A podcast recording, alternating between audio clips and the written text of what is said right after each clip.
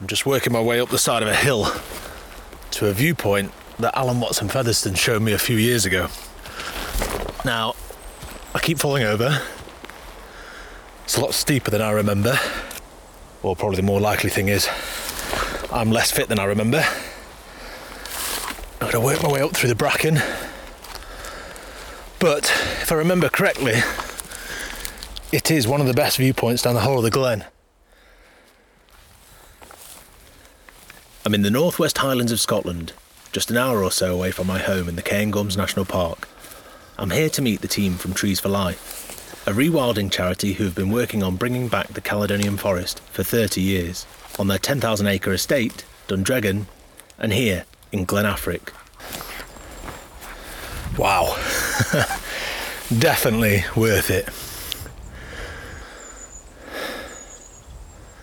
Looking out across Loch Benevean, these wooded islands are just beautiful. They really give you an insight into what most of Scotland could look like given the chance.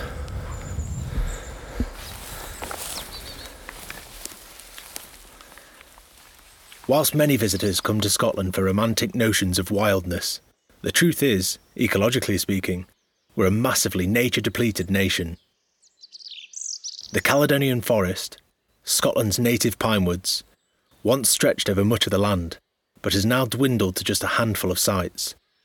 The remaining trees are aging, and without help, they will struggle to reproduce and disperse, leaving only isolated fragments across the landscape. So, where have they gone? Why haven't they come back? And how do you go about regrowing a forest lost from the memory of modern day Scotland? I'm James Shooter, host of the Rewild podcast, and this is Affric Highlands.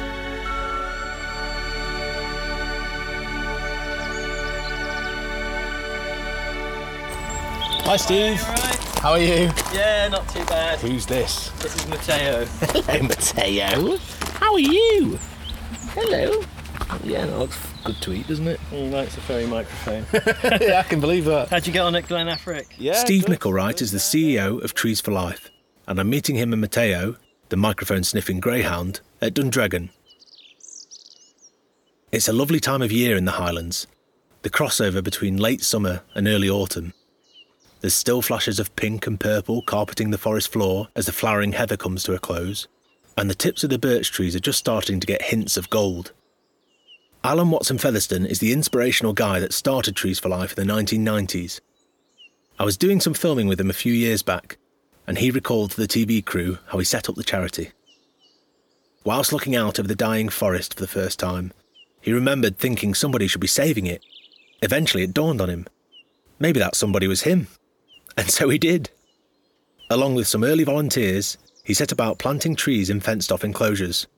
And then over the 30 years since we've existed, we've diversified from tree planting to growing trees naturally, natural regeneration, to restoring pine woods, to rewilding, to thinking about the reintroductions of beaver and lynx, which should be part of the forest ecosystem, to then thinking that once we have rewilding working, actually that benefits people and communities and, and the economy as well. So we've really kind of branched out with this one idea of restoring a forest to rewilding the highlands and getting people back into the landscape.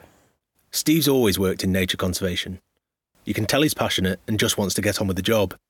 Prior to moving to Scotland six years ago, he was working in Malta trying to stop the illegal killing of birds there. A highly stressful role with hard won rewards. Yeah, quite a, a full on kind of life of conservation, really. And now rewilding's the thing, and I think rewilding is really positive. You know, compared to some of the campaigns I've done, this is actually entirely positive. But why does Scotland need rewilding? On the face of it, it's got a lot of wild land. Vast expanses of rolling hills, rugged mountains, and sweeping vistas. It's got sparkling lochs and winding rivers. Lots of people come here to enjoy the great outdoors. A study in 2021 showed that Scotland ranked a desperately bad 212th out of 240 countries and territories, which were measured for their biodiversity intactness. Essentially, how much nature we have left. 212th. How have we got here?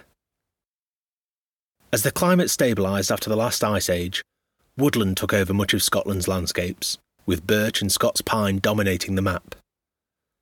the wildlife that rely on those trees thrived, and wolves, bears, lynx, and beaver all walked this land. As humans began to clear the trees to develop agricultural land, to build ships and homes, the Caledonian forest dwindled to just 2% of its former glory, and with it, many of the species that relied upon it became extinct or their numbers were massively depleted. That's where we've got to today. An ecologically impoverished landscape not functioning as well as it could be. But that's not how it should be. It should be this patchwork. And yes, there should be heather moorland, but there should also be this forest and the peatlands as well. So what you come to in Scotland is a very managed landscape, and the landscape has been managed for generations now for sport. So in this part of the Highlands, it's for deer stalking. So deer are, uh, deer are kept here on, on, in high numbers in order for people to come out and, and shoot them for, as for their sport, and also for the venison to go into the food chain. Over in the Cairngorms, a bit, bit further south of here, it's predominantly grouse moors. It would take a whole other episode to delve into the complexities of open hill deer stalking and driven red grouse shooting. But it's fair to say that these two pastimes, popularised by Queen Victoria in the 19th century, have led to Scotland's landscapes being shaped the way they are today. In a nutshell, people pay large sums of money to shoot deer and grouse in the Highlands. That means it's worthwhile trying to keep a lot of them on your land. Red grouse thrive on moorland, and so shooting estates spend a lot of time and energy making sure the heather-clad hills don't succeed into woodland, mainly through burning. Deer browse trees, and so when herd numbers soar without native predators left to keep them in check, new saplings don't stand a chance. If you couple that with just under 7 million sheep wandering around, rightly or wrongly, you start to see why this forest isn't regenerating very fast. I think very few people realise that what you see in Scotland is a degraded landscape. Some people call it a wet desert because a lot of the nature that should be here isn't here because of the way we have managed the land. So people look at it and say, oh, it looks wild, it looks natural, isn't it beautiful? It's got golden eagles, it must be okay. But actually, it could have so much more if nature was given a chance and nature was allowed to do its own thing in a few, in just even just a few places, we start to see much quicker change than we're currently seeing. Shifting baseline syndrome is a phrase coined by Daniel Pauly, a French born marine biologist. Simply put, it's environmental amnesia. The accepted norms for the condition of the natural environment decrease over time, based on our own memories and experiences. What we consider to be a healthy environment now, our ancestors would think of as degraded. And so I'm really interested in how Trees for Life work and what they're doing to reverse these declines. So we've got sort of four or five things that we focus on, the sort of areas. One of is understanding rewilding. So rewilding is this brand new thing, really, that we're just learning what it means for Scotland in particular. So we're doing a lot of ecological studying, trying to understand what rewilding might achieve. That's quite interesting because rewilding is an open-ended process. You shouldn't really know what rewilding is going to do, but we're trying to track what it does. When we when we try to rewild a landscape, what happens? So we try to understand it. We do some of it ourselves. We, we make rewilding happen here at Dundreggan by planting trees trees or allowing trees to regenerate naturally and over in Glen Affric. And of course we have the tree nursery where we grow trees as well. Also looking at bringing back beavers to Glen Affric uh, ourselves is something we want to do. So making it happen.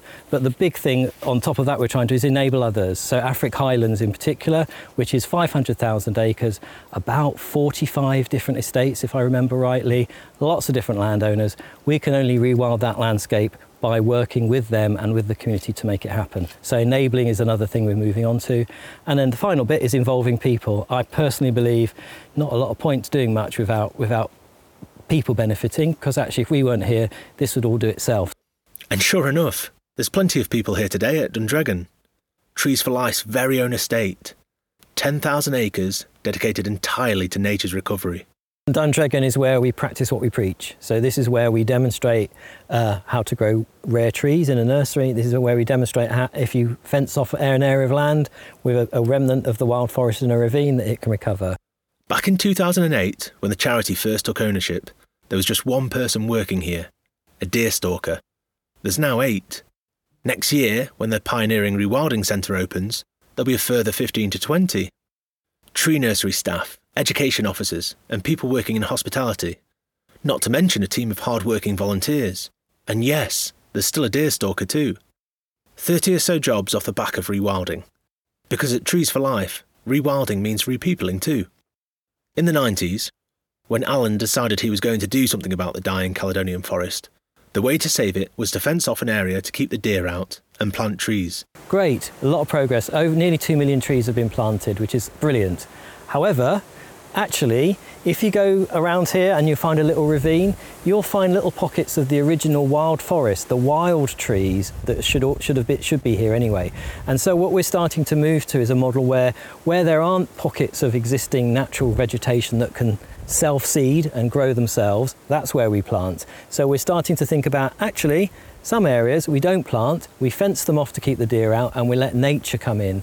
And we're even looking at, at um, wild cattle, introducing cattle to these areas to break up the ground a bit, to give the trees, uh, the tree seeds a, a bit of open ground to be able to get started in.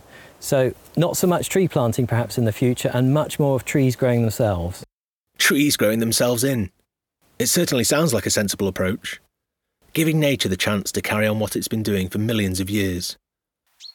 I'm headed back to the tree nursery now to meet James Rainey, senior ecologist at the charity, and he's been leading on the Wild Trees Initiative.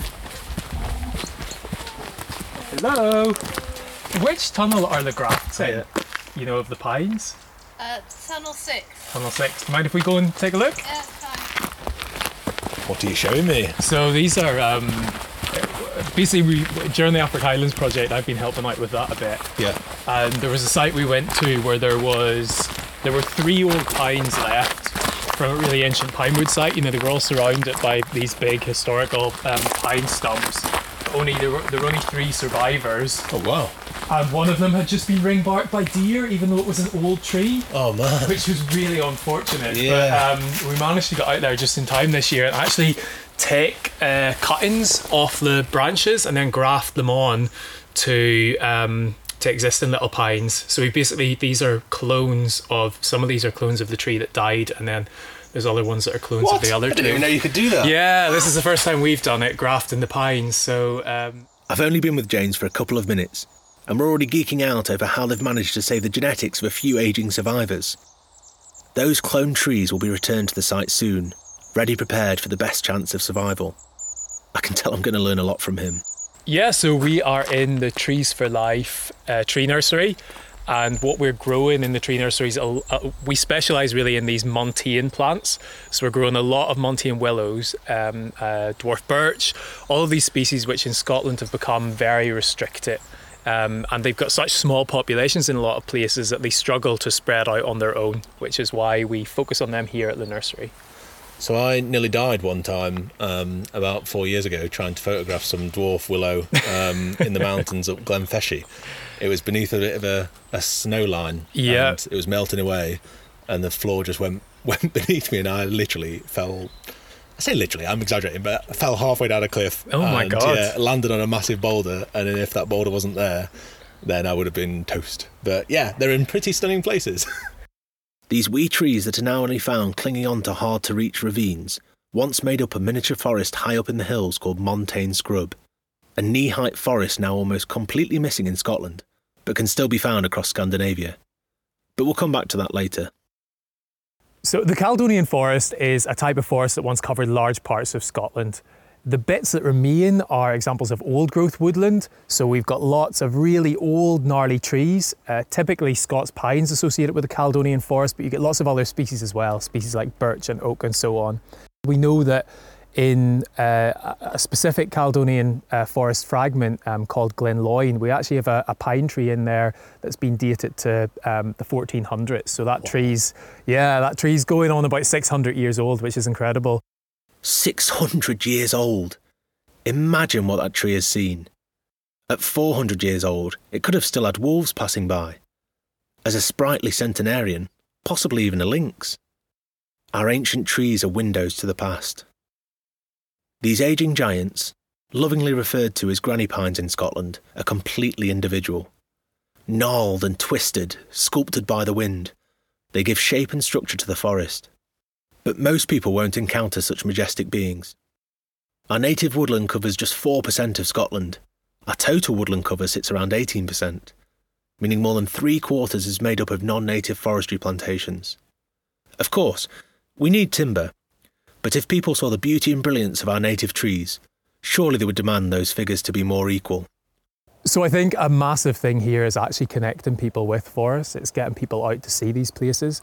A lot of our plantations in the past have been the areas that are more accessible to people. They've got tracks through them, they've got paths, they were publicly owned, and so people had access.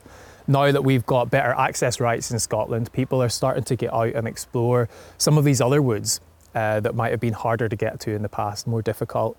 Um, and I think people getting out there, seeing these places for themselves, people taking photographs, um, becoming more engaged, that's ultimately the way to, to connect with these places and to, to get that message out.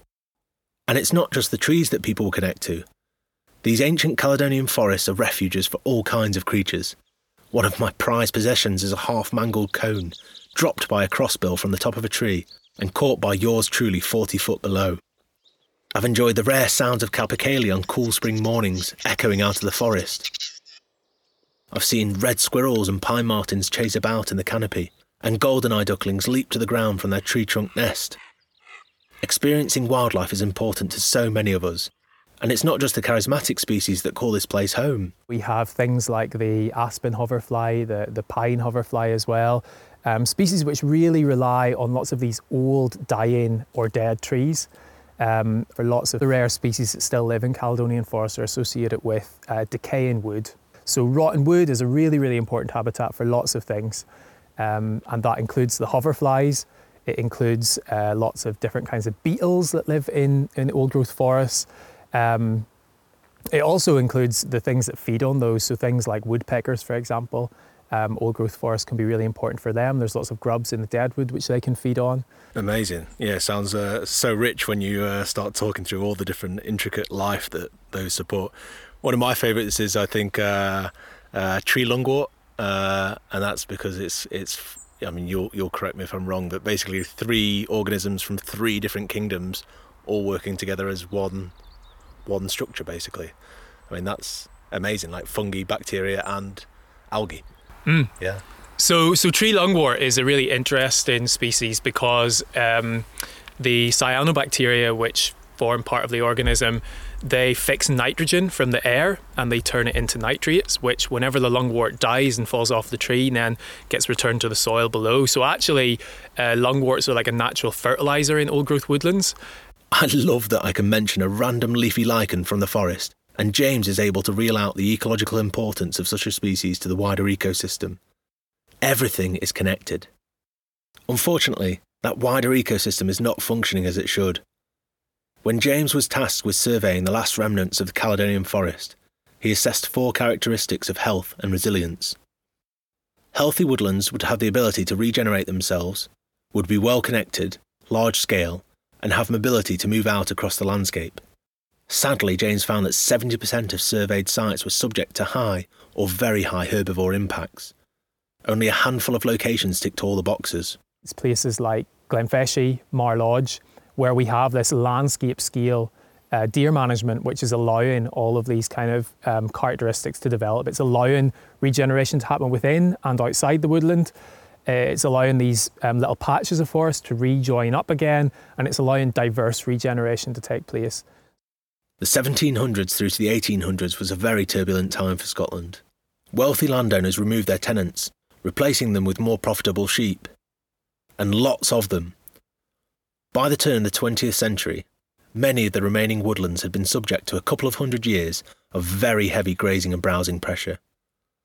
The clearances led to the destruction of the traditional clan system here, beginning a pattern of rural depopulation that has never truly recovered to this day.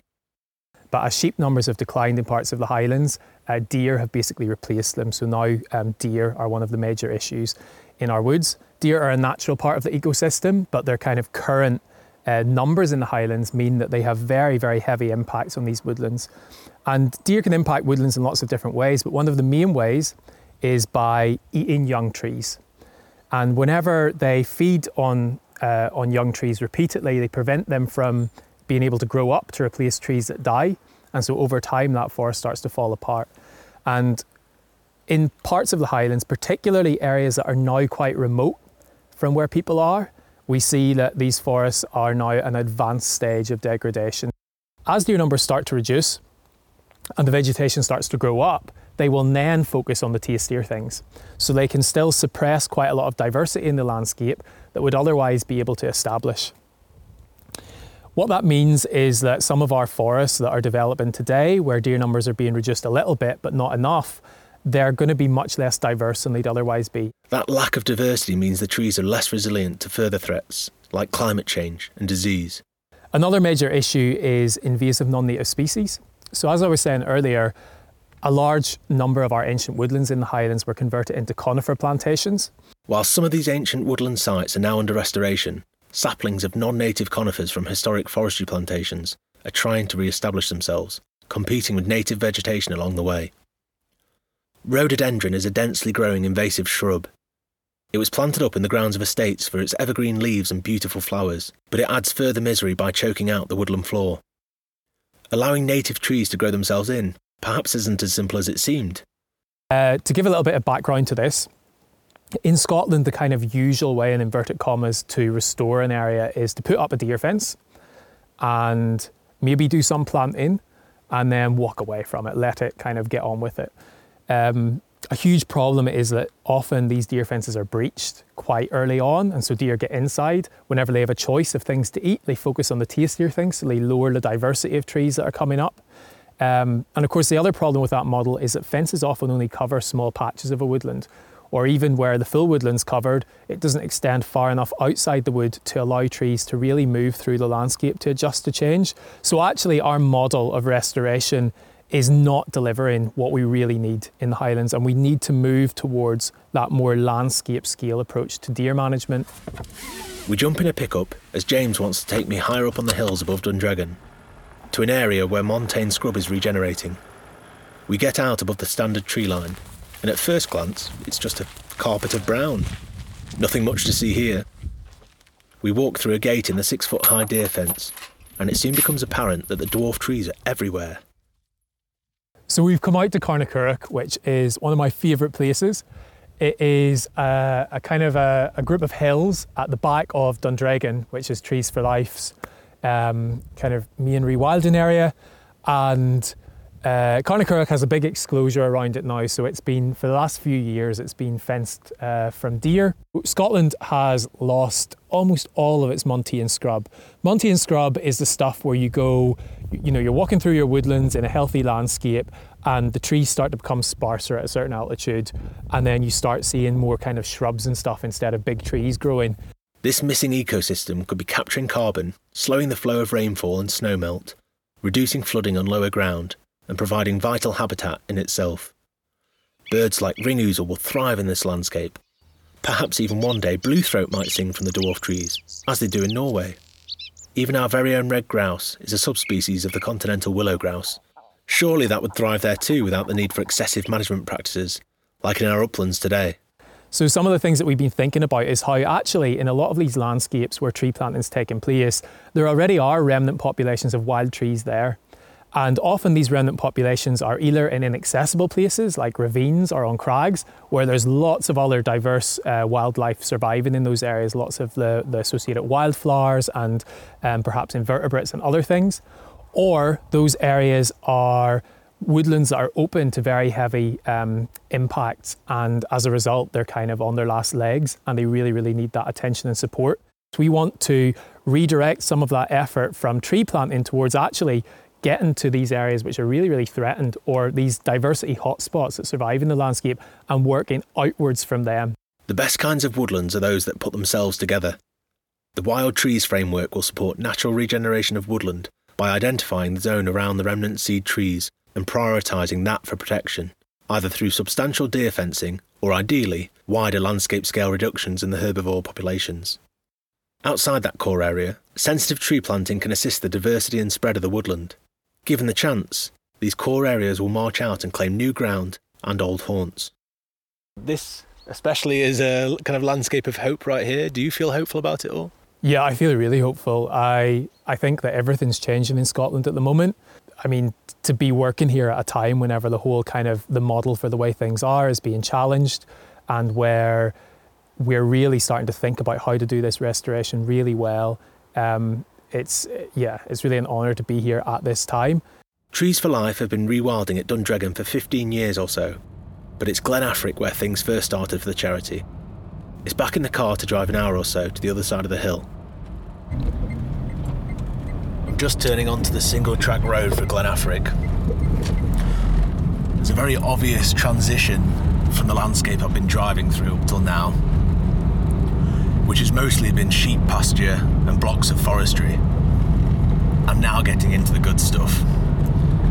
Really beautiful woodland. This National Nature Reserve has been called the most spectacular glen in Scotland. Sure enough, it's one of my favourites. It hosts one of the best remaining tracts of Caledonian forest remaining and forms the centre of rewilding Europe's ninth core rewilding area, Affric Highlands. Here to meet Stephanie Keel. I'm just hoping I can be on time. The sun's starting to peek through the clouds, and I know how beautiful this glen is. I might have to stop for a quick picture along the way.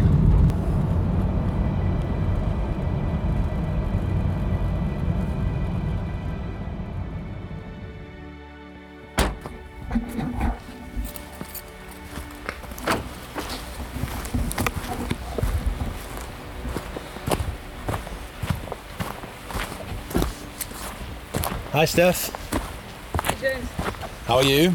I'm good. How are you? Nice to meet you. Good to meet you. Wow, look at this fly agarics. Straight on. Wow. Ooh. They are stunning. Oh, look at this one. This one, It's like out of a picture. that one is amazing. Yeah. I needn't have worried about getting distracted by some wild wonders on the way. I'm in good company. Steph wanders off the path halfway up to our Loch Affric viewpoint as she spots a group of bright red fly agarics erupting out of the undergrowth. The classic fairy tale toadstool. Candy red with bright white spots. As we reach the top of the path, the view opens out. This has to be one of the best effort versus reward vistas in Scotland. Less than 10 minutes from the car park, and we're encircled by rich forest, clear lochs, and imposing mountains. 360 degrees of loveliness. This truly is an inspirational scene. The trees are creeping up the hillsides, finally allowed to spread after centuries of suppression. This is Glen Affric, and impressive as it is, Trees for Life have their eyes on an even bigger prize. Affric Highlands is a 30 year um, initiative with the vision to rewild not only a small area of land but basically landscape scale. And we're looking at the area broadly between the east coast of Scotland and the west coast, starting broadly somewhere near Loch Ness at Drumnadrochit and then going all the way over to Kintail, uh, around 200,000 um, hectares in total. That's almost the size of Luxembourg. For Scotland, that's big. So the bigger the area you can work with, the more likely you will make you will make a difference. And, and do you think that's maybe where we've gone wrong in the past a little bit? Is is kind of concentrating on on nature reserves a bit too much, maybe, and, and putting a fence around a little bit of nature here and a little bit of nature there? I, I don't think that that is necessarily wrong. I think that rewilding is something that you know, in, in its widest sense, you can do. You know, even in your own garden by just creating all these little pockets. But if you want to make an impact, then I don't think it works to simply uh, concentrate on a small area. Impact. That's what it's all about. But it's great to hear that we all have a role to play. And part of that role is letting go and seeing what happens. Ultimately, we've tried to manage and control nature too much in the past. Sometimes for practical reasons, sometimes just for the sake of neatness. We've all been guilty of it at some point in our lives. And this is where ecosystem restoration also comes in because that allows nature to become that again and you know make itself. Not us determining that this tree should be here and this should be a bog and this should be there should be none of that. Mm. It should nature determine itself basically and we stand back and let it do and go, oh wow, look at that. But letting go is hard. You have to kind of sit on your hands and force yourself not to get too involved in the management of nature. This is especially challenging when you're working with over 40 land partners. There's a whole raft of different people and um, trying to find a point for every single one of them to engage is exactly the, the, the key question. How do you how do you actually do that? And I think what I, what I usually try to do is I try to find the, the common ground, the common interest. And for some people, that may be nature. For some people, it may be um, a future for their kids. For some people, it may be making money right now. With so many people to bring together, you're never going to get them all on board at once. Trees for Life are concentrating on what they refer to as the early adopters, a smaller group of land managers who were keen to get going straight away. As the first success stories come to life, it's hoped this will create a snowball effect, gathering momentum and pulling in further partners who want to get involved. What happens nearly everywhere is, you know, you, you see what your neighbour is doing and you go, uh, what, what, are you doing over there? How, how, does that work? Who's it? Oh, it's Trees for Life. Okay, right. Um, you know, and we may then, you know, if, if somebody says, oh, I think my neighbour would be quite interested, can you make the introduction? Great, thank you. And there's my, my favourite quote, an old Socrates quote, which is, you know, don't spend all your energy on fighting the old, but spend it on building the new. And you know what? Socrates and Steph are right. Most people are cautious of change. Understandably so. You don't win people over by trying to force their hand you must do this and you can't do that. Funnily enough, most people don't like being told what to do. I know I don't. But if you can show that change can bring opportunities, suddenly that change is more appealing. The, the local people are at the very heart of, um, of the initiative. And um, I, I'm obviously very aware of the of people saying, oh, well, you know, you're just trying to get people out because you just want nature, there's no place for people. And I don't think that that is the right way to go about, and I don't think it would work like that at all. Because people have been living in this landscape for thousands of years. There were many more people here when we had a lot more nature, um, and now we've got you know some remnants, and we've got very few people. So I do believe that having more nature will allow more people to be here. Rural depopulation, like for many places across Europe, is a real issue in Scotland. Young people, devoid of opportunity in the places they grew up, are leaving for the towns and cities instead. As part of Affric Highlands, Trees for Life are developing the Changemakers programme, a project to work with young people from local schools and involve them in protecting the nature around them by giving them the support and tools to take action themselves. So, Trees for Life have obviously had. Um, uh, I don't know how much woodland they've created at Dundreggan, a fair bit, and some of it was registered for um, woodland carbon credits. And uh, Trees for Life have sold the woodland carbon credits, or some of them, um, over the past few years. And um, thinking about it, they decided that it would be right to give a share of the, the money they've made with it to the local communities to spend on, you know, whatever hole needs needs filled, basically.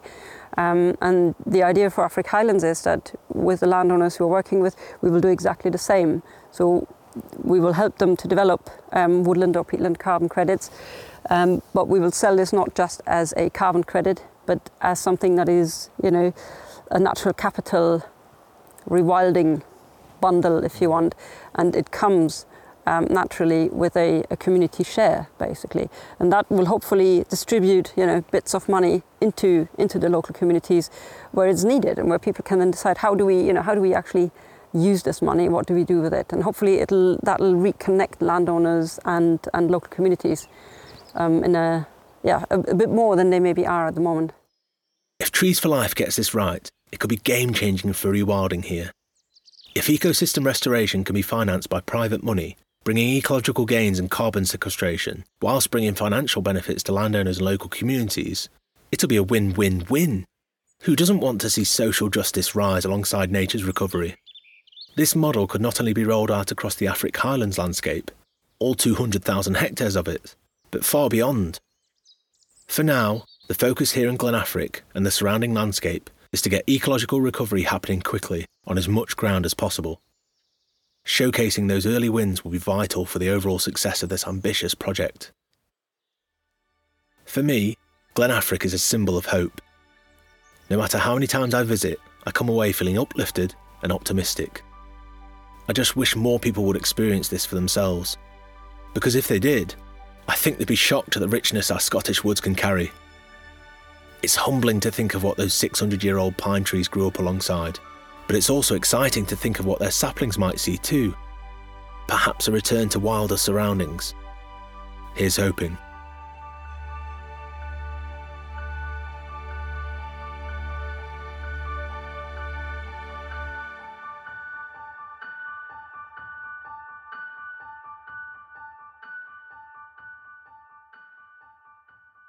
Thank you so much for joining me for episode one on what will hopefully be the start of an epic adventure. Huge thanks to Steve Micklewright, James Rainey, and Steph Keel of Trees for Life for taking the time to speak with me. You can find out more about their work by heading to the Affric Highlands page on Rewilding Europe's website. The music was by the truly gifted Andrew O'Donnell of Beluga Lagoon. If you get a chance, do go and check out his full length tracks. The beautiful artwork was created by my very talented wife, Gemma Shooter, and the biggest of thanks goes to Rewilding Europe for collaborating with me on this series. This is an organisation making rewilding happen through positive action on the ground.